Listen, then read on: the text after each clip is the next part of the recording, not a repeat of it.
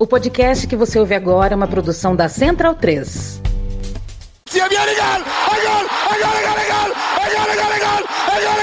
Parte Pino! ¡Sí! ¡Sí! ¡Sí! ¡Qué victoria! ¡Qué victoria! Non lo so che ha segnato, ma chi se lo frega? Tardelli!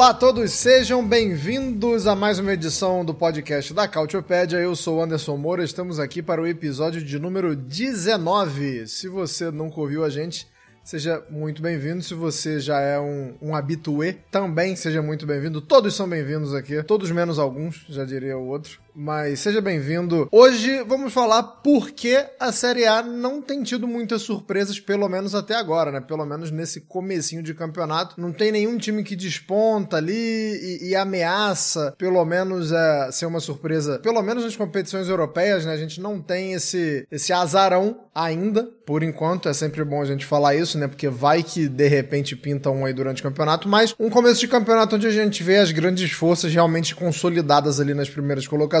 A gente vai falar se isso é muito mérito dessas grandes equipes ou se tá faltando realmente as equipes, digamos assim, menores ou mais modestas trabalhar um pouco mais, fazer algo de diferente para conseguir botar uma, uma pitadinha de tempero no campeonato. A gente vai falar também sobre a Copa Itália, né? A Copa Itália que já tem praticamente as oitavas de final definidas. Digo praticamente porque estamos gravando no dia 2 de novembro, inclusive com um jogo em andamento. Então a gente já tem 90% das oitavas de final definidas. A gente vai falar sobre isso, até porque temos equipes da Série B também, né? E a gente vai ter que falar um pouquinho dessas equipes de Série B, como estão, quem são, do que se alimentam. Não é o Globo Repórter, mas falaremos sobre tudo isso. Caio Bittencourt, bom dia, boa tarde, boa noite. Gostaria do seu destaque inicial, meu. Vou fazer que nem aquele rapaz aí que chama os outros tudo com nome no masculino. Como estamos, meu salernitano? Olá a todos, é o grande Toninho Tornado, grande referência do humor para quem gosta dos isqueiros e a parte, por exemplo, mas é, essa falta de surpresas, essa falta de novas histórias, às vezes pode parecer com que o campeonato fique meio enfadonho nesse quesito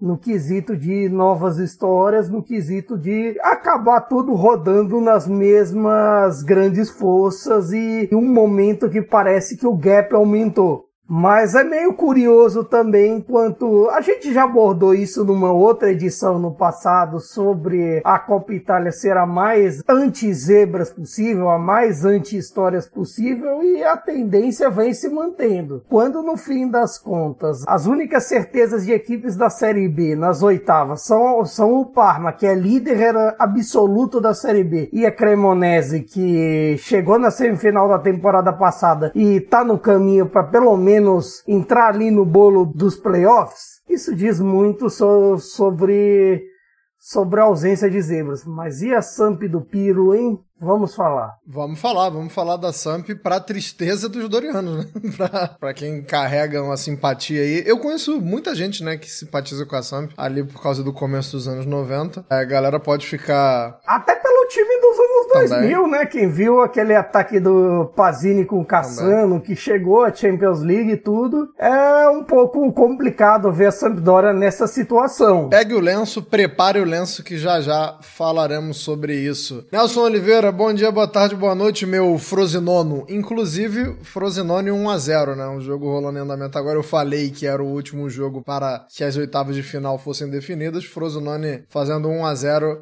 em cima do Torino com Ibrahimovic, mas todos nós sabemos que não é aquele, né? Bom dia, boa tarde, boa noite, Nelson. Bom dia, boa tarde, boa noite. Pois é, né? A gente tá falando de falta de surpresas, a gente também vai falar um pouco sobre sobre Milan, sobre as críticas que se fazem ao Milan, se fala que o Ibrahimovic pode ter uma função um pouco mais, é, enfim, né, ser agregado ali para ajudar o elenco ali, a dar uma moral, ser uma espécie de eminência parda ali do, do, do Stefano Pioli junto ao elenco, o elenco que está começando a ter uns certos atritos com ele, né? A gente vai falar um pouco sobre isso daqui a pouco. Já já, vai ser Aqui na minha ordem, que na verdade é, é, um caos, é um caos ordenado, é o segundo ponto em que falaremos, porque eu quero começar já jogando uma pergunta, é, Caio, para você, porque a gente tá falando muito sobre as faltas de surpresa, então vamos focar quem tá lá em cima, né? Porque eu quero saber se a tabela reflete o que de fato vai ser o campeonato ou se temos alguma mentira, pelo menos nessas duas primeiras posições, a gente está falando de Inter e Juventus, a Inter que é a líder do campeonato e a Juventus é a vice-colocada. Na Itália, muita gente já, já segrega e já diminui a briga ao título, né? Já, já estreita a briga pelo título pelo Scudetto, esses dois. Eu acho exagero, acho exagero por uma série de fatores, mas quem vai falar sobre isso primeiro é você. Queria saber sua opinião, né? Porque a Inter lidera com oito vitórias em 10 jogos, a Juventus tem sete vitórias em 10 jogos, é a vice-colocada, tem dois pontos atrás. Eu queria que você falasse se você tá no grupo que concorda que o título vai ficar entre esses dois ou o pelotão é maior e o buraco é mais embaixo, Caio. Eu colocaria o Milan também. No meu, no meu começo ali, na na edição em que a gente fez o preview do campeonato, a gente fez mais ou menos quatro forças: Inter, Juventus, Milan e Napoli. O Napoli, pelo grupo de jogadores, etc., e por ser o atual campeão por tudo o que é possível, poderia ainda estar. O problema é que tem um inapto comandando o time, o que muda toda a sensação. Eu não creio que, por exemplo, esse papel de inapto valha para Pioli, Inzaghi e Alegre. Mesmo Pioli com todos esses problemas, talvez errando em algumas substituições e tudo mais, e até com a crise de lesões que o Milan vem enfrentando nos últimos jogos, eu não creio que eles sejam esse inapto e nem creio que ele simplesmente com o time empatando ele vá trocar um ponta por um lateral. Então, de certa forma, eu acho que são esses três. Mas nesse começo, que vem me surpreendendo positivamente, não de estar lá, porque eu acho que o lugar dela é lá, de certa forma, o que aconteceu nas últimas duas temporadas, de estar longe da briga do pelotão da Champions League, eu achei que foi um acidente de percurso e até por conta das renovações, por conta ah, da Atalanta. A Atalanta no G4, pelo desempenho do Scamacca, que voltou de lesão sendo positivo, pelo desempenho da, das peças defensivas, pelo desempenho de um meio-campo que tem produzido muito bem, a Atalanta tem me surpreendido positivamente, mas não surpreendido no quesito de não se esperava estar ali. Atalanta se espera que esteja ali. O que se surpreende é pela qualidade do desempenho e tudo mais. Em termos de não se esperava que estivesse ali, não dá para dizer isso de nenhum dos dez primeiros colocados. Nem mesmo Bolonha e Monza. Talvez você pode dizer que não se esperava Roma um pouquinho mais embaixo, mas de repente se a Roma ganha dois jogos, ela já tá ali um pouco mais em cima. E ainda assim também a Roma tem muito do efeito Lukaku, tem muito do efeito da renovação do time que vem acontecendo. E aí, Nelson, eu vou, jogar a mesma pergunta para você, mas também queria saber se você acha que tá faltando a galera aí. Porque o Caio cita que além da Inter e da Juventus, que foram as duas que eu joguei para ele, o Milan e o Napoli, e curiosamente, o empate entre os dois na última rodada sobrou para todo mundo, né? As críticas. Teve crítica para Pioli, teve crítica para Rudi Garcia, aquele empate que, além de não ter sido bom para ninguém, a impressão geral é de que todo mundo tava insatisfeito, né? Era uma unanimidade, até pelo que aconteceu no decorrer do do jogo também, né? Pelo o, o Milan ele ter aberto 2 a 0 e aí o torcedor do Napoli ele até pode ter ficado um pouquinho mais contente porque foi buscar esse resultado, mas também em vez do otimismo por ter buscado o resultado, na verdade ele entende que é, era para ter conseguido algo melhor se o Rúdio Garcia não tivesse feito algumas mudanças. Eu queria que você falasse também redirecionando para você a pergunta de Inter e Juventus, mas como o Caio já colocou que no começo do campeonato a gente falava de Milan e Napoli, falar sobre por que que esses dois estão ali derrapando tanto, né? É, foi até engraçado que durante o jogo, no espaço de cinco minutos, a gente até tweetou no, no perfil da Culturepedia, no ex-Twitter, né? Que,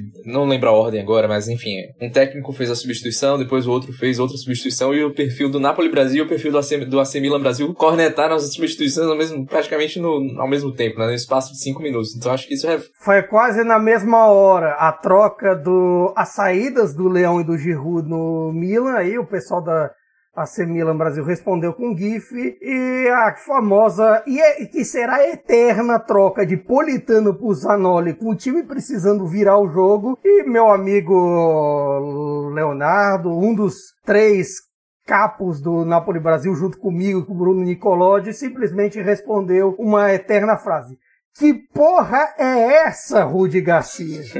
pois é, então acho que isso diz bastante, né? Mas é até curioso que se você for analisar, os quatro primeiros colocados são treinados por técnicos que têm sido cornetados ultimamente. Né? O Inzaghi, depois que conseguiu chegar na final da Champions League, ganhar a Copa Itália e, e também classificar a Inter para essa Champions League atual, é, as críticas a ele cessaram um pouco. Né? Eu acho que o torcedor da Inter ainda tem um pé atrás com o Inzaghi. Ele precisa ainda ter um pouco mais de regularidade para que essas críticas de fato diminuam de forma total. Assim, né? O Alegre é muito criticado, foi criticado no fim de semana por, até por ter sacado o Moise Kimber beleza, ele tinha cartão amarelo, tava nervoso, mas o cara tinha acabado de fazer dois gols. Não foi uma gestão muito amigável, digamos assim, né? E também a, a Juventus ganhou no, com gol aos 97 minutos, mas enfim, eu vejo que as críticas aos quatro levam a crer que existe esse equilíbrio que pode se manter até o final do campeonato, né? Por mais que Milan e Napoli tenham derrapado nesse fim de semana, por, enfim, o Milan por ter deixado uma vantagem expressiva, ter escapado, e o Napoli por não ter conseguido um resultado melhor dentro de casa, né? Embora o Milan tivesse vencido os últimos jogos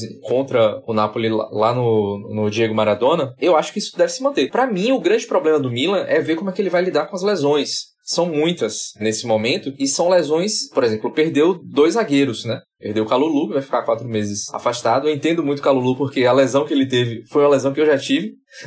Inclusive, é uma lesão bastante chata. Então, ele vai ter que trabalhar bastante para não ter recaídas e tal. Que é uma lesão que enfim, é no, músculo reto femoral, né? Que é, é um músculo que fica próximo aos adutores, por exemplo. Então, se você não tem esse músculo muito forte, você joga a sobrecarga para outros músculos próximos. Tem o risco de você começar a ter pubalgia por causa desse, de um desequilíbrio. Então, é uma lesão bem chata. E tem o, o Pellegrino também, né? Que estreou no, no fim de semana tomando o chapéu do, no gol do Politano. Também já se lesionou, vai ficar dois meses fora. Então, vai entrar a gente da base, o que é, já se machucou, também tem se machucado com alguma frequência. É um setor complicado. Então, eu acho que o Milan vai ter que dar algumas respostas aí. E aí, no caso da disputa do Scudetto para o Milan, pode ser que a Champions League ou a falta de Champions League, né? A depender do que vai acontecer na semana que vem contra o Paris Saint-Germain, que a gente vai ter um quadro mais claro, né? Assim, se o Milan vai poder ainda ter chances de se classificar para o mata-mata da Champions League, ou se vai ali tentar lutar por, por, uma vaga na Europa League, ou se não vai ter nada. Então, eu acho que esses, esses cenários eles são muito importantes para a gente definir o quanto é que o Milan vai ter de força para lutar pelo Scudetto. Claro que isso também pega para outros times. Né? O Napoli tem tido muitas lesões também e tem toda essa questão do Rudi Garcia não conseguir ter constância e ter também todas essas, essas rusgas com, com o elenco. A gente não sabe muito bem até quando isso vai suportar. E o Ozimi tá fora ainda, né? Então, esse pedaço aí até o final do ano, eu acho que ele vai, vai ter muito peso no restante da, do campeonato. E, e a Inter, por outro lado, tá bem inteira. O Arnautovic está voltando, por mais que a lesão dele tenha atrapalhado os planos de Inzaghi de dar uma, uma certa rodagem ali no ataque, a Inter tem aguentado. E a Juventus, por outro lado, não tem outros campeonatos pela frente e também tem se mantido, né? Embora a produção ofensiva ainda tenha deixado a desejar. Né? Então, enfim, eu acho que esses, esse, esses dois meses que a gente tem, né? Lembrando que a gente não tem pausa pro Natal e, e pro Ano Novo dessa vez. Então vão ser dois meses bastante intensos, né, na Série A. E vai ser basicamente o fim do primeiro turno, né? Então acho que isso vai pesar bastante para o que a gente vai ver na segunda metade da temporada e, e para ter uma ideia real de que se a gente vai ter quatro, três ou dois concorrentes para o título. Caio, eu vou te fazer uma pergunta é, que é um tanto quanto subjetiva, mas eu acho que você seria o mais indicado para receber essa pergunta, porque você não é um, um especialista em instrumentos de sopro, mas é o, o, rei da corneta, né? A impressão que eu tenho é que, de uma forma geral, todo mundo tá muito insatisfeito. Porque a Inter não, não é feliz com o Inzaghi. A Juventus não é feliz com o Alegre. O Milan, a gente começa a ver, como o Nelson falou aí, um começo de, de separação ou de pelo menos de um, indiferenças entre o Pioli e o elenco. No Napoli, nem, nem, nem falar muito. Assim, a gente tá muito chato, a gente tá muito exigente. O que tá acontecendo? De, porque, como eu te falei, é a forma subjetiva de olhar as coisas, né? Porque a gente tá falando dos quatro times que eu te falei, só o Napoli na top 4, né? Mas assim, dos quatro, os cinco ocupam as cinco primeiras posições. E parece que a gente foca muito sempre na parte negativa. É isso mesmo? Olha, assim, talvez no caso do Inzaghi e do Alegre, a gente pode dizer que, sei lá, pegamos um pouco no pé, talvez. Do Alegre, talvez a gente espere um pouquinho mais da questão da relação com o ataque e tudo mais. É um time mais confiável do que o Cortomuso, que o Alegre sempre popularizou. As vitórias por 1 a 0 Embora ser com o Verona 1 a 0 eu achei meio mentirosa. Em certos momentos, me pareceu para mais. Teve a questão dos gols anulados do Kim, que aí você, você vai para discussão de regra, vai para outros campos campos e por aí vai. A questão da Inter tem muito a ver com as peças, tem muito a ver com a administração do elenco. E assim, até com o fato do Inzaghi lidar melhor com as Copas do que com o campeonato, mas assim, eu acredito que futebol, sobretudo, é muito da capacidade de você mostrar confiança, de você dar motivos para o seu torcedor, para gente que analisa, mas torce também, para quem é só analista, e assim, te dá motivos para acreditar,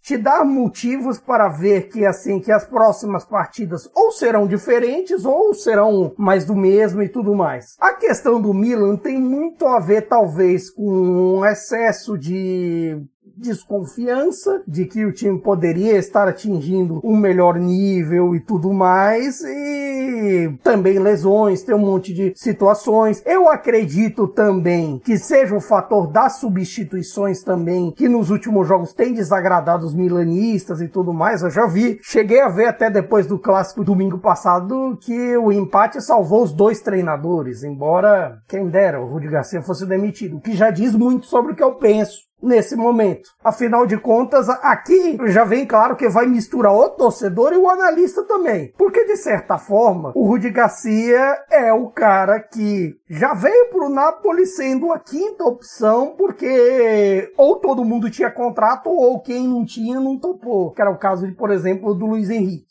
Já começa que, é, que a vinda não agradou muito e tudo mais, mas beleza, vamos aceitar. Chega lá, ele, ele briga com os principais nomes do ataque do elenco cria problemas com relação à panela. Ele cria problemas com lesões. Ele cria problemas táticos que o Napoli não tinha, que o 4-3-3 era um esquema estabelecido. E agora, para pelo menos tentar dar certo, o único jeito é mudar. O único jeito, de repente, fazer um 4-2-3-1, como era antes do 4-3-3 de 22-23 e como foi no segundo tempo diante do Milan. De repente, jogar com dois homens, mas aí você teria que colocar um entre Anguissa e Lobotka no banco. Já já teria um outro problema. E o Lobotka com o Rudi Garcia vem jogando mal, vem jogando eh, de maneira problemática, porque o Rudi Garcia acha que o Lobotka nunca foi box-to-box na vida, nem na seleção eslovaca, nem no Celta, nem no Napoli. Mas ele jura que o Lobotka é box-to-box. E não Anguissá. Você tem essa questão, tem o recuo do Zelinski para regista que tira um pouco dele a capacidade de chute, a capacidade de N razões, coloca o Kvaratskhelia longe do gol, você tem inúmeras situações problemáticas do ataque e tudo mais. E além de tudo, tem uma negação à ciência, porque ele já colocou Hackman e Politano machucados para jogar. Então só aí você tira. O Rudi Garcia é um caso de que só tá no cargo do, do Napoli porque, um, De Laurentiis não quis pagar para demitir ele, dois, De Laurentiis não quer pagar por um outro técnico. No fim das contas, fica aí. Vai ficando até se tornar supostamente insustentável. O problema é que as atuações chegam a ser insustentáveis quando você, no fim das contas, ganha do Union Berlim só dando um chute a gol o jogo inteiro contra um time que perdeu 11, repito, 11 seguidas entre Bundesliga, Pokal e Champions League e empata com o Milan 2 a 2 e em vez de ir buscar o resultado, se retrai. Se retrai, fica com medo, troca um, um ponta direita que é o Politano por um lateral direito esquerdo que é o Zanoli, sem nenhum motivo, tendo dois pontas no banco, é bom que se diga. Então, assim, como o torcedor do Napoli, como alguém vai esperar, tipo, satisfação? Eu não vejo um elogio ao Rudi Garcia. Nem mesmo aqueles malucos que são puxa-saco do De Laurentiis resolvem elogiar o Rudi Garcia por alguma coisa. Tipo, ah, às vezes eu acho que eu pego no pé. Não! É um nível assim tenebroso. E quando você sai de um Spalletti para isso, é algo assim, sei lá. Eu diria que a pior troca de um campeão na história da Série A. Nem a Inter trocando Mourinho por Benítez, que aconteceu e tudo mais, mas tinha algum sentido. Nem se você pensar, tipo, a troca do Capelo pelo maestro Tabares do Milan lá atrás, Rino Marquesi na Juventus. Todos, nesses casos, nenhum tem o poder tão destrutivo e tão sabotador que o Rudy Garcia tem. Porque em certos momentos parece sabotagem. Eu vou, eu vou considerar a sua resposta então, porque a minha pergunta foi se estávamos sendo muito exagerados e muito negativos. Não! Assim, nesse caso, assim, talvez só com Isaac e Alegre. Mas assim, com Pioli você tem motivos para malhar. Agora, Rudy Garcia, meu amigo.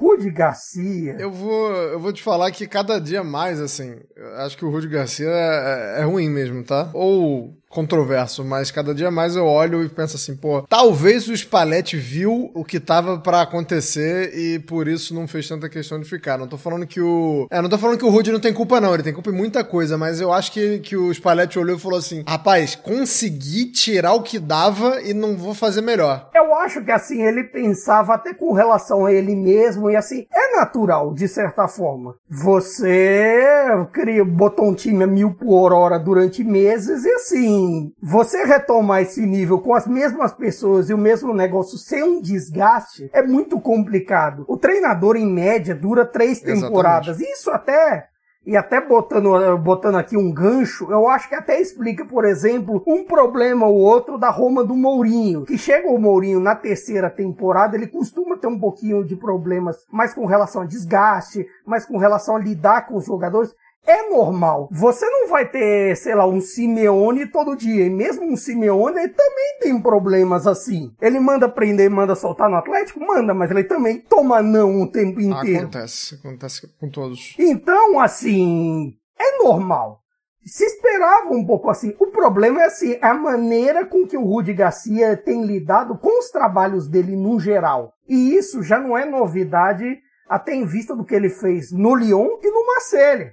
Pois é. E isso parece que tem sido um padrão geral até de treinadores franceses. Olha aí. É curioso. Mas quem contratou sabia, né, Caio? O ponto, o ponto, o ponto é esse. É, teoricamente sabia, né? Mas sei lá. Ao mesmo tempo, eu creio que De Laurentiis deve pensar assim de tipo, em termos de elenco, você tipo, não, eu sou o responsável com esse time. Qualquer técnico joga, que não sei o quê. Não tanto desprezando o Spalletti, mas é para tentar uhum dá uma valorizada na ideia que ele venceu, naquela coisa que eu falei na, na edição do Scudetto, de tipo, a principal vitória dele que ganhou assim e tudo mais. De fato, teve seus méritos e tudo mais. O problema é que assim, às vezes essa ideia faz você pirar da batatinha e cansa. Cansa é, porque você não, não vai investir.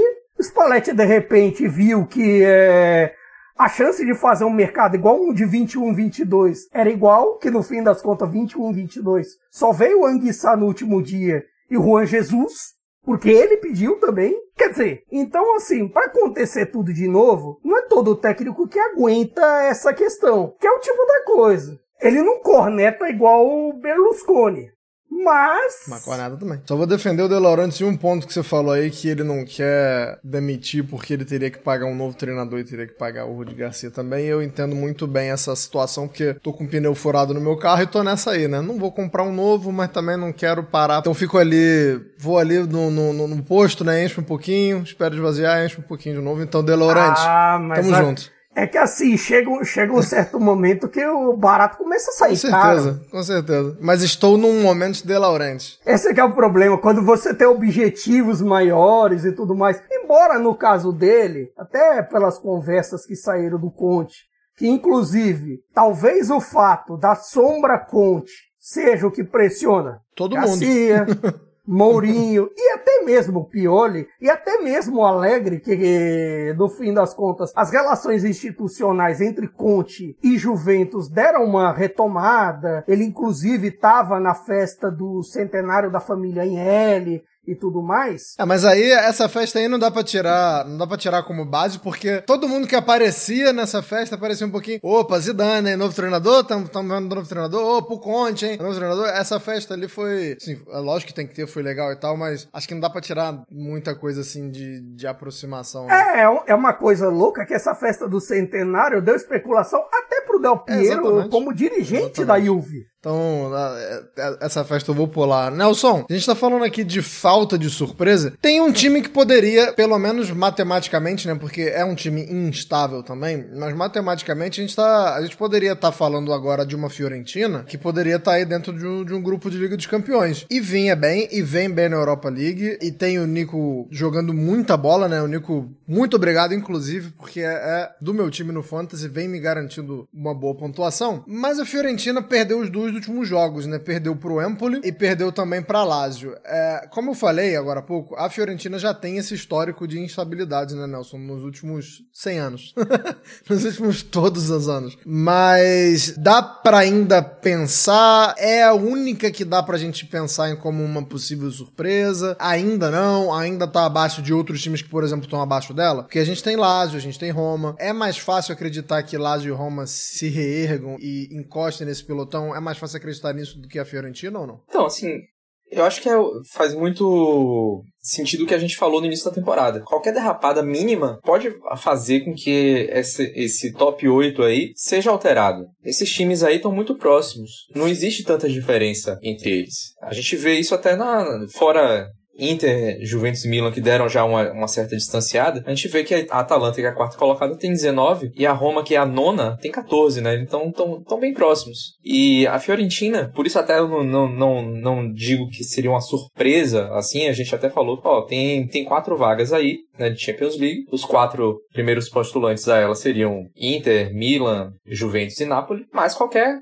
coisinha aí, a Fiorentina pode chegar, a Roma pode chegar, a Lazio, que foi vice-campeã da última temporada, pode chegar, a Atalanta pode chegar. Então, assim, eu, eu entendo que a questão da Fiorentina é essa instabilidade que é difícil de resolver, porque a gente pode até chamar o, o, o Vincenzo italiano de, de meio de pardal, né? Porque todos os jogos que ele dirigiu a Fiorentina até hoje, ele botou uma escalação diferente em todos, desde o início do trabalho dele. Então, por exemplo, a, a, se eu não me engano, foi contra o Empoli, ele repetiu 10 jogadores, mas mudou um.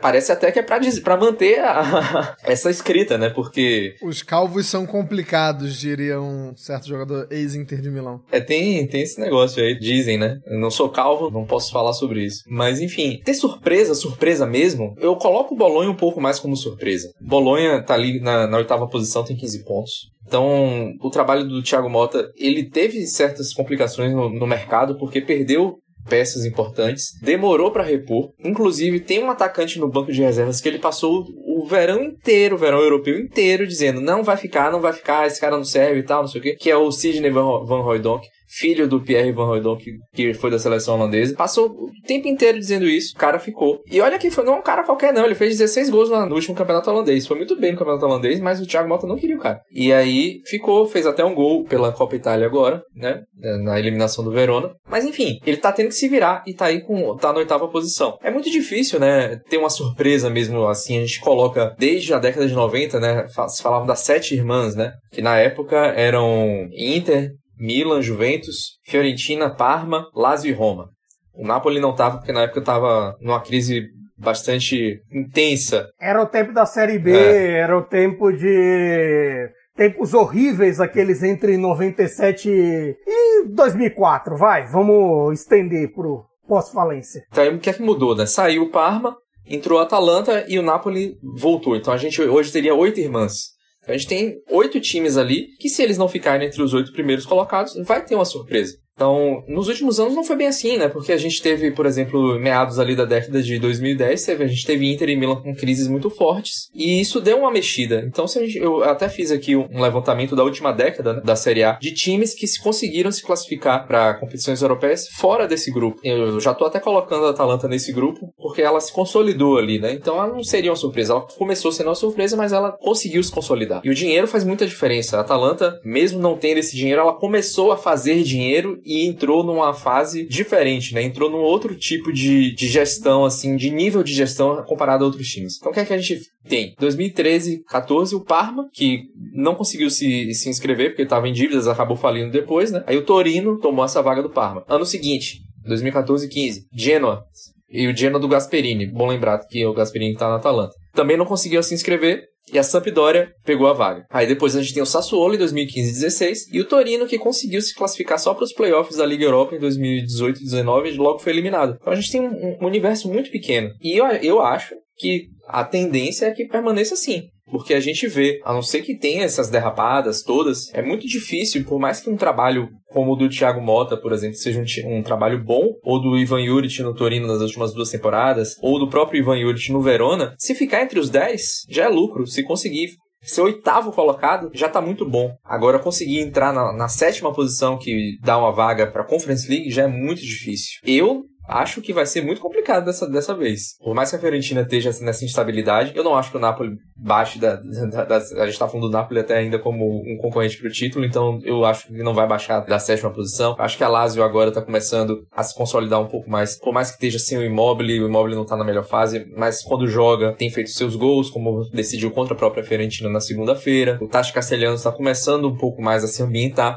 então a falta do Immobile tem sido um pouco menos sentida quando o Immobile não joga. A Roma tem o Lukaku, o Dybala quando joga, então eu acho muito difícil ficar fora do set, porque tem esse poder de fogo à disposição, mesmo que de vez em quando. E a Atalanta tem sido muito regular, e os outros times a gente já falou bastante, né? Então eu acho muito difícil que alguém consiga penetrar nesse bolo aí dos oito. E eu acho que vai, vai continuar assim por um tempinho. É, e outra coisa que eu, que eu fico pensando assim, o que poderia fazer um time furar essa bolha, né? Que são investidores, né? Dinheiro clubes comprados ou clubes com mecenas. O Monza, mais ou menos, né? O Monza tem um projeto até interessante, assim, tem um aporte e tal, era do Berlusconi e do Galliano, então assim. Mas não sei se é um projeto do Monza a curto prazo. Talvez seja é, médio prazo, porque são caras que estão acostumados com grandes cenários e tal, mas cientes desse, dessa bolha, né? Desse cenário, eu acho que não é nem alguma coisa assim que eles almejem é, queimar etapas para chegar lá. E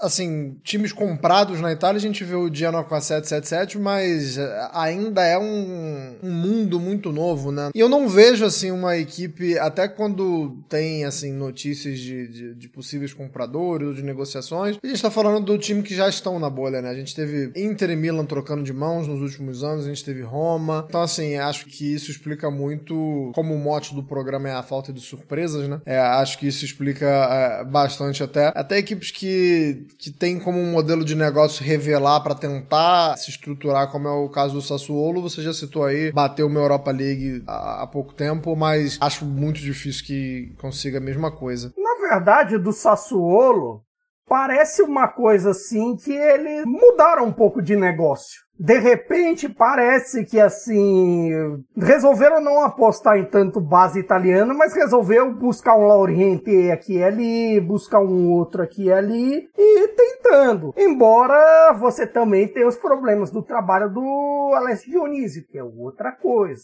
que é outro ponto.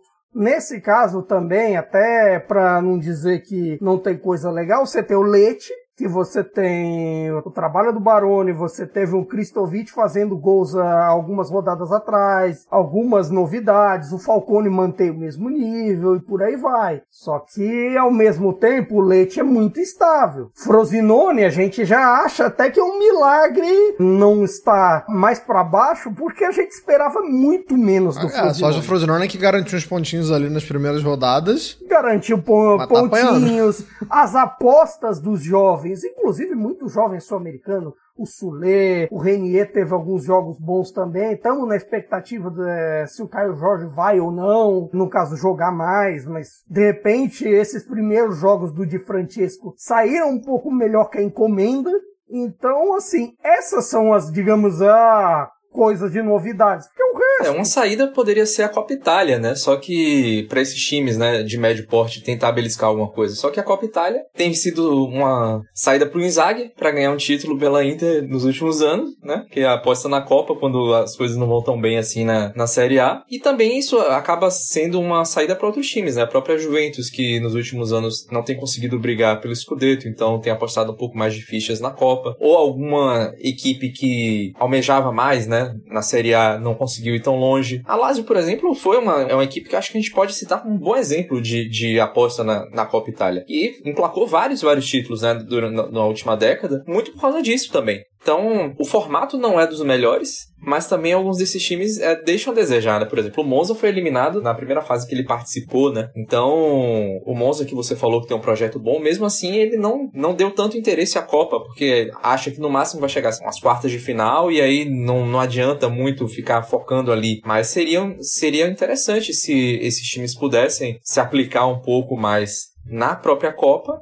onde a gente teve algumas surpresas, não a, a, ponto de chegar à final, mas a gente teve time de Série C chegando à, semifinal, né? Se eu não me engano, o Alessandria chegou alguns anos atrás à semifinal, o Spezia também chegou um pouco longe, sendo vindo de divisões inferiores. A gente tem uma surpresinha ou outra, mas não se compara a, a outras Copas na Europa, né? Seria interessante se tivesse uma reformulação para poder essas Copas servirem um pouco mais para a gente para falar de, de, algo recente. Agora na Copa da Alemanha, nessa semana que estamos gravando o podcast, o Bayern rodou por Saarbrücken da terceira divisão. É, eu, vou, eu, vou, fazer uma pergunta um pouco, vou fazer uma pergunta um pouco leigo aqui, porque eu me lembro de ter visto isso, mas isso não, não tá atualizado não, tá? Me lembro de ter visto isso talvez uns dois anos atrás. Cara, eu acho que a Copa Itália paga muito pouco né? Porque o campeão da Copa Itália, quando eu vi, e agora eu não vou lembrar quando foi, se foi dois anos atrás, três anos atrás, ora, 4,5 milhões, é, 4,5 milhões de euros. 4 milhões e meio de euros. Pô, assim, não tem como você incentivar, né, um, uma equipe a abrir mão de uma, de uma boa classificação na Série A para focar um pouquinho mais na Copa e fomentar surpresas. É. Claro que a motivação maior desses times pequenos é você conseguir vitrine, você conseguir uma história para contar, né? Bater ali um, um, time da Série A, como foi o caso da Cremonese. Muito bonito o que aconteceu ano passado, muito bacana pro torcedor da Cremonese. Porque, assim, não, muda, não mudou em nada para quem foi eliminado para Cremonese. Talvez naquela semana ali tenha sido tratado como um vexame, mas assim, não alterou muito o fluxo de caixa, não alterou muito a, a receita, o orçamento da temporada. Pelo contrário, foi tratado pelo caso de Napoli e Roma, às vezes com Exatamente. no calendário. Esse é o problema. A Copa virou um negócio que assim, ah, bom ganhar, mas também se perder. É, Napoli terminou campeão italiano, a Roma chegou à final da Liga Europa e a Cremonese foi rebaixada. então. Pronto. Pronto, você resumiu aí o, o quão valeu. Assim, é lógico, como eu acabei de falar pro torcedor da Cremonese, eu tenho certeza que essa galera vai se lembrar por anos, né, da, dessa campanha. Isso aí tá fora de, de, discussão. Mas, assim, falando de planejamento, falando de, de, de como o time vai se estruturar e para onde ele vai mobilizar, né, é, e, e, ter como estratégia seus esforços e o que tem de melhor em mãos, a Copa Itália não oferece nada. Não oferece nada em troca. Então, acho que isso, isso explica bastante do porquê. Fora regulamento, fora é, própria liga. Própria coisa da televisão também, porque de certa forma é uma estrutura feita para oito times jogarem na televisão. A lógica é assim. A lógica é ter jogo da Juventus, jogo da Inter, jogo do Milan, jogo do Napoli, jogo da Roma, as cinco maiores torcidas nesse caso. E aí você pensa na Lazio na Fiorentina, que tem uma torcida grande até, mas talvez não tão nacional quanto esses cinco. E aí é um oitavo da vez, que aí pode ser a Atalanta, tempos atrás era o Parma, aí outro ano ali pode ser o Bolonha, pode ser qualquer outro que de repente queira aparecer. Já foi o Torino também, hoje em dia o Torino não compete, e aí vai N razões para isso também, e até vale uma crítica do trabalho atual do Juric, que é assim, o time não faz gol, o time assim, mesmo tendo Zapata, mesmo tendo o time não faz gol, não toma, mas também não faz gol, então assim, fica fica por isso mesmo, fica uma situação meio que você não tem novidade. É como eu falei lá atrás, as novidades da Copa são o Parma e a Cremonese. O Parma líder do campeonato e a Cremonese que tava ano passado na Série A. Então vamos falar, já que você puxou aí. É, vou puxar a tabela aqui. O Parma, que nas oitavas vai pegar a Fiorentina. Cara, não sei se. Assim, sempre dá, né? Tudo é possível, como diria o outro. Ou tudo é impossível, como diria o Daniel Furlan. Mas a gente tá falando aqui de líder da, da, da Série B, que chega agora que avançando teve que tirar o Leite, né? Passou pelo Leite o, o Parma. Antes já tinha tirado o Bari. Mas, assim, dá pra sonhar, Caio? O Parma. É, e, e só lembrando que se passar da Fiorentina, pega Inter ou Bolonha, né? Depois. Então, assim, o teto é muito baixo, né, cara? teto é muito baixo para esses casos. Embora, assim, o foco do Parma, o foco de Fábio Peck em mais um trabalho decente na Série B do ex-meia do, do Napoli nos anos 90, jogava muito bem no Napoli nos anos 90, teve passagem pela Juve e tudo mais. O foco desse trabalho, de toda essa galera, é basicamente voltar para a primeira divisão. Até um time assim, tipo, com o Denis Man, com, com alguns outros nomes, que agora tem menos veteranos e mais gente adaptada à disputa da Série B, que pode ser o caso. Mas assim, Copa chegou nessa situação que, tipo, ah, se vier, beleza. Se não vier, o que interessa é a Série B. O que interessa é a disputa em que o Parma é líder agora, as disputas com os bons times que tem tido, seja o Venezia que está interessante, o Palermo, será que o Grupo City vai levar o Palermo de volta para A? E todas essas questões, e vale até pro cômodo, Fábricas para Cremonese, você tem o Sutirol também, que é uma história legal. Quer dizer, tem muita coisa. Então, assim, eu acho que não cabe nessa história até você pensar que vai ser diferente. Porque não. Não vai. Não vai. É assim. Até pela maneira com que se tratam as coisas, é você perder tempo. Até mesmo pra, pensando na lapada que a Sampdoria levou da Salernitana. é verdade, é verdade. A Salernitana fez bom jogo. É verdade, o Tiaúna é uma boa história. O rapaz nascido do Chad, de repente, pode ganhar uma oportunidade ali no ataque. Quem sabe, sei lá, Inzaghi bota um esquema para ele, o Bulaye a jogarem. Quem sabe? Mas assim, a Sampdoria atual, se você olhar o time que sobrou do que caiu ano passado, passado, é uma coisa de chorar. É uma coisa de chorar. Nossa, eu queria que você falasse não só da Sampdoria, mas também da Cremonese, né? Porque eu falei com o Caio assim, pô, dá pra Parma sonhar e tal, e a Cremonese é um caso um pouco parecido, mas com a tabela um pouquinho assim, mais fácil. Se quiser sonhar, se quiser repetir o, o feito da temporada passada, é Cremonese pega Roma, que inclusive eliminou na temporada passada. E se avançar, pega Lazio ou Genoa. Queria que você falasse das chances do Cremonese, como tá a Cremonese que tava na Série A na temporada passada e agora caiu, e falar desse desastre chamado Sampdoria, Nelson. É assim, só puxando o gancho do Parma, o grande problema é que eles jogam fora, né, de casa. Os times menores jogam fora, o que é uma porcaria na Copa Itália. Mas a chance que ela pode ter, o Parma pode ter, na verdade, é porque a Fiorentina joga na sequência com a Roma na, pela Série A e depois tem que provavelmente vai ter que decidir a vaga na Conference League na semana seguinte, né? Então não deve deve jogar o time o italiano deve botar mais uma formação diferente formada pelo seu time X aí e aí o Parma pode ser que se anime, né? A gente teve algumas surpresas entre aspas porque a gente viu muitos times de Série B levando jogos para prorrogação, né? Nessa fase de 16 avos de final. Acabou que não deu muito certo para a maioria, mas enfim. A Cremonese eu já vejo muito mais difícil porque a Roma vai estar tá também já jogando para esse âmbito de Europa a Roma já vai estar tá classificada na Liga Europa, tá com 100% de aproveitamento no seu grupo, vai jogar com a Fiorentina, né? Logo depois desse jogo contra a Cremonese, e antes joga, a Roma joga com o Sassuolo, então não vejo muita chance para a Cremonese não. A Sampdoria, por outro lado, é bom lembrar, né? Ela tá na antepenúltima posição da Série B, na zona de abaixamento. Tomou 4 a 0 da Salernitana, do time misto da Salernitana, mas a Sampdoria também usou um time misto, então não, não jogou exatamente com os seus titulares nesse jogo da Copa Itália. E e o trabalho do Pirlo não é bom, né? Porque, assim, beleza, a Sampdoria teve uma penalização de dois pontos, né? Por causa de dívidas da última temporada. Se não tivesse essa penalização, não estaria tão longe, estaria ali na zona de play-out, né?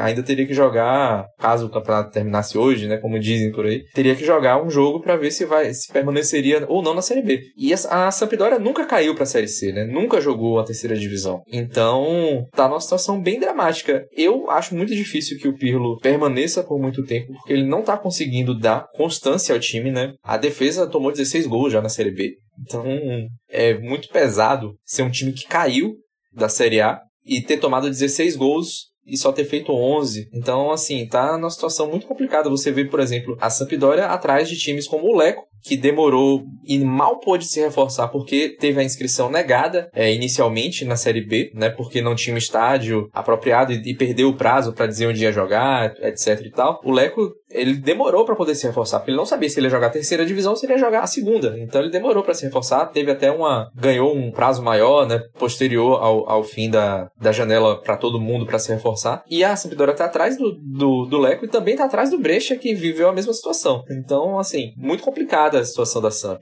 E do Spezia também, né? Já pra gente continuar ali na Ligúria, o Spezia também caiu. Esse sim perdeu muitos poucos jogadores em relação à Série A do ano passado e tá numa situação complicada na, na Série B também. Então, o que é que a gente vê? A Série B é muito equilibrada, sempre foi assim. Só que, obviamente, né, existe a cláusula, a chamada cláusula paraquedas, né, para quem cai da Série A para a Série B, tem um pouco mais de dinheiro para se reforçar. E isso que acontecia é que geralmente quem caía da Série A voltava como favorito para tentar subir de novo, né? Só que a gente não tem visto isso nos últimos anos. A gente vê que a Spal, que jogou a Série A há pouco tempo, tá na terceira divisão. O Benevento tá na terceira divisão. O Crotone tá na terceira divisão. Então, a Sampdoria é que se cuide, o Spezia também. Inclusive, se você que está nos ouvindo agora é do mundo das apostas, já deve saber que a Série B da Itália é uma grandíssima cilada, né? É muito difícil, é um campo minado do cacete. Você acha que vai dar um negócio, não acontece, dá outro. Só não é a, a mais maluca para esse ramo porque existe a segunda alemã e a Série B do Brasileirão. É isso. Ah, tá, até a Championship inglesa também. Não, eu, eu acho a Championship mais fácil de apostar, sabia? Série B italiana eu tomo mais prejuízo do que a Championship. Galera, a gente tá chegando chegando perto da reta final, é, mas temos tempo ainda, então para as considerações finais de vocês, vocês podem desenvolver, né? Nos últimos a gente tinha um, um calhamaço de assunto, então acabava não sobrando muita liberdade para vocês. Fui um pouco ditador nas últimas edições, mas hoje a democracia e a liberdade vai cantar. Então, Caio Bittencourt, você pode começar com o seu destaque final com calma. A Liberdade cantou Hoje Teremos Tempo. Eu vou citar os últimos momentos do Cagliari, porque, embora esteja na parte de baixo da tabela, até vou, vou colocar aqui nesse negócio um destaque positivo e um negativo. O meu positivo é o Cagliari que até por conta desse brilho mostrado nos últimos jogos do time do Ranieri, mesmo tendo sido uma decepção nos anteriores para mim, eu achei que de repente não é por falta de luta, não é por falta de questões, de repente até os dois gols do Pavolete na vitória do fim de semana com o Frosinone, virando um 3 a 0 incrível, coisa de maluco. E agora na Copa com a Udinese, em que o Lapadula voltou e fez o gol, o gol da vitória, de repente a volta do Lapadula e um time que se acerte melhor no ataque pode fazer ser um Cagliari melhor, ter uma produção um pouco melhor do que o que vem tido. Agora, o meu destaque negativo é justamente o outro lado da moeda desse confronto da Copa. O da Udinese, que tem peças boas, que tem jogadores interessantes. Você tem o Silvestre, você tem o Samardzic, você tem peças boas na defesa e no ataque. Mas incrivelmente o time não faz gol tendo as peças que tem. O que me é curioso pra caramba, tendo em vista que você tem, sei lá, alguns dos jogadores jovens que são relativamente badalados e tudo mais. Incluso o próprio Lorenzo Luca, que falamos bem dele, você tem outros nomes também, o time não faz gol. O que é muito curioso e ainda me intriga bastante. Me parece, num primeiro momento, uma questão do nosso André Sotil, que não deixa os garotos brincar. é isso. Bom comentário. Não está deixando os garotos brincar. Nelson Oliveira, seu destaque final, por favor. Tem que ver se o Gabriel Tchoff, né, que substituiu o Sotil é agora, né, depois da última derrota, já empatou com o Monza, 1 a 1 fez gol, e também no, na Copa Itália fez um gol, então já, talvez já esteja melhorando alguma situação aí. O Tchoff que já dirigiu a Udinese alguns anos atrás, né? Passou pelo Verona muito mal também. Mas é incrível, né, que a Udinese, é, pegando o gancho do Caio, né, fez seis gols na Série A. É muito pouco seis gols em dez rodadas, mas o Empoli tá ainda pior, fez três. Três gols em dez rodadas. Sendo que dois foram contra a Fiorentina, né? Dois foram no mesmo jogo. Exatamente, tem a mesma pontuação. Tomou 19 e fez 3. Tem um incrível saldo de menos 16 e tem 7 pontos. Ganhou da Fiorentina e só não tá fora da zona de rebaixamento porque a Udinese empatou com o Monza no fim de semana. Então é o, é o Empoli, assim, contra todas as expectativas, né? Corrigindo, está na zona sim, por causa do saldo. Não, o, acho que eu falei errado, mas a, a Udinese só não tá na zona porque o Empoli, porque empatou com o Monza. O Empoli não estaria na zona se a Udinese não tivesse empatado com o Monza. E poderia estar tá fora da zona com esse esse retrospecto surreal aí. E com um ataque também muito bom, né? Tem o Caputo, beleza, é um veterano, mas o cara já jogou na seleção italiana, Baldanzi também, que é um cara da seleção sub-20, também faz gol. Enfim, é uma coisa bem, bem doida, né? Que o Empoli ainda esteja até vivo, por assim dizer, porque passou os primeiros jogos sem fazer gol, perdeu todos e ainda tá ali, já tem sete pontos e ganhou na Fiorentina, né? E se salvar, vai ser mais um milagre aí na conta do André Azzoli, se ele continuar. Ainda tem essa. E, enfim, só pra gente até voltar pra questão até da Série B, que ia ser meu último destaque, mas o, o Caio falou e aí eu vi a situação situação do Empoli resolvi falar também sobre. Sobre essa dificuldade, né? Sobre esse equilíbrio. A gente já viu o Sud Tirol, que saiu da Série C, brigando para subir na última temporada. Continua brigando novamente, tá na zona de playoff. E a gente também tem o Catanzaro, né? Que é um time. Se tiver alguém aqui, talvez, não sei se tem a gente, se a gente tem pessoas que nos ouvem que tem mais de 50, mais de 60 anos, que acompanhavam a Série A ali nos anos 80, iníciozinho dos anos 80. O Catanzaro, a última vez que jogou a Série A foi ali, no início dos anos 80, com Claudio Ranieri como jogador, vale lembrar. E com um, jogador atacante, um bigodudo chamado Máximo Palanca também. E tá ali na terceira posição, 21 pontos, empatado com o Venezia, que é o segundo colocado. E veio da terceira divisão também. Então a gente tá vendo aí muitos times que vieram provenientes da terceira divisão fazendo essa briga ali mesmo pelo acesso, enquanto times da Série A, que caíram da Série A, estão fazendo o caminho inverso, né? Então a Série B tá sendo de fato esse caos completo aí. É, como eu acabei de falar com, com o Caio, para quem aposta é ruim, mas para quem gosta de, um, de, uma briga de foice, né? Para quem gosta de um negócio maluco, seja bem-vindo à Série B italiana, né? É, é, é um, um belo universo universo para loucuras. Muito obrigado a todo mundo que nos ouviu, nos acompanhou até aqui nessa edição de número 19. Nos vemos na edição de número 20, muito provavelmente falando sobre a seleção italiana e com algumas curiosidades também, viu? Que vai ser data FIFA. Já teremos algumas definições sobre times italianos na Europa e falaremos também sobre data FIFA, trazendo aí algumas, algumas novidades, algumas coisas interessantes aí, porque vamos falar a verdade, né? Data FIFA não é dos melhores períodos, não. Eu, eu particularmente não gosto muito. Não tem quem goste, respeito, mas eu, eu não curto muito não. Então vamos tentar trazer algo de bom na próxima edição. Vamos combinar que assim, essa é uma das únicas data FIFA que salvam, porque vão, vai definir a vida na Euro, quem vai classificar é e tudo isso. mais. Mas a maioria. A maioria é para Cristiano Ronaldo meter gol em Andorra, Liechtenstein, é para isso que servem boas partes. Cristiano Colombo. É, serve, serve muito para isso. Muito obrigado a todo mundo e nos ouvemos, nos vemos numa próxima, beleza? Arrivederci, tchau.